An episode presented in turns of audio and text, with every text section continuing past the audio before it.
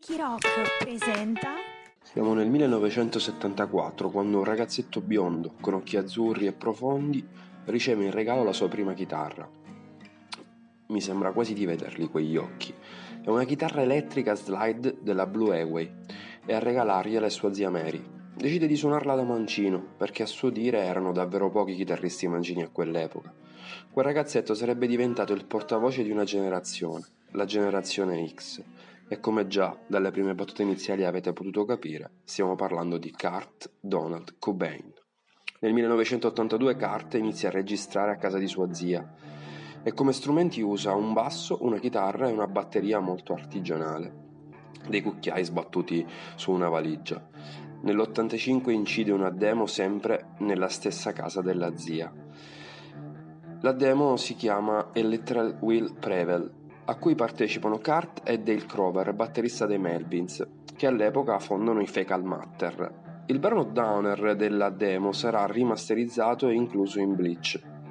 Nel 1987 Kurt Cobain incontra un ragazzo alto e dinoccolato, Krist Novoselic. Fondano un gruppo musicale chiamato The Steve Woody, con Aaron Buckert alla batteria. Nei mesi ad avvenire la band cambierà numerose volte il nome. Sul finire dell'87 però daranno il nome definitivo al gruppo, Nirvana. Carter rivelerà al giornalista Michael Azerad di Rolling Stones di aver scelto tale nome ispirandosi al concetto buddista di Nirvana, ossia la libertà dal dolore e dalla sofferenza del mondo esterno, che in parallelo era anche l'ideologia del punk rock di allora.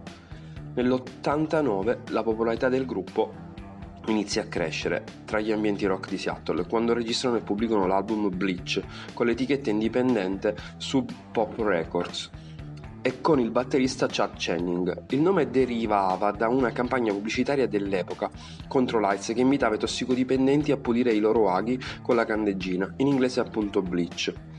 Nei suoi diari Kurt scrisse I Nirvana sono una formazione composta da tre elementi provenienti dalla periferia di Seattle. Hanno lottato con troppi batteristi svogliati per tre anni, ma negli ultimi nove mesi abbiamo avuto il piacere di prendere Chad sotto le nostre ali e sviluppare quello che adesso sono e sempre saranno i Nirvana.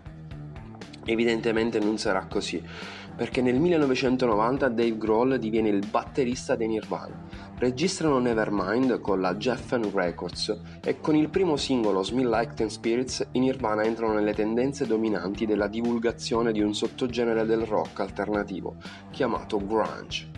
L'album raggiunse la prima posizione nella classifica Billboard, superando nelle vendite l'album Dangerous di Michael Jackson in soli 4 mesi.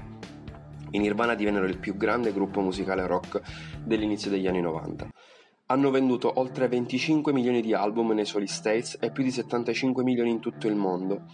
E grazie a Nirvana il grunge divenne il genere rock dominante della prima metà degli anni 90 e contribuirono ad aprire la strada ad altri gruppi rock di Seattle come i Per Jam, Alice in Chains e Soundgarden.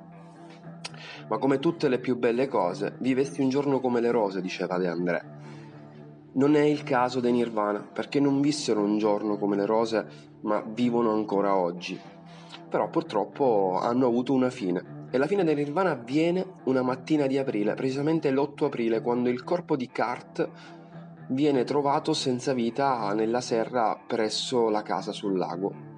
E a trovarlo è Gary Smith, un elettricista della Vega Electric, compagnia elettrica di Washington, che era lì per installare un'illuminazione di sicurezza. A fianco al suo cadavere c'era una lettera di addio al mondo, diretta al suo amico immaginario Buddha. Nella lettera c'era una citazione di una canzone di Neil Young, Hey Hey My My. E la citazione faceva così: È meglio bruciare in fretta che spegnersi lentamente. E con queste parole vi lascio alla prossima puntata di Wikirock. This was written by the Vaselines. Well, it's a it's a rendition of an old um, Christian song, I think. But we do it the Vaselines way. Avete ascoltato Wiki Rock, pillole di storia della musica.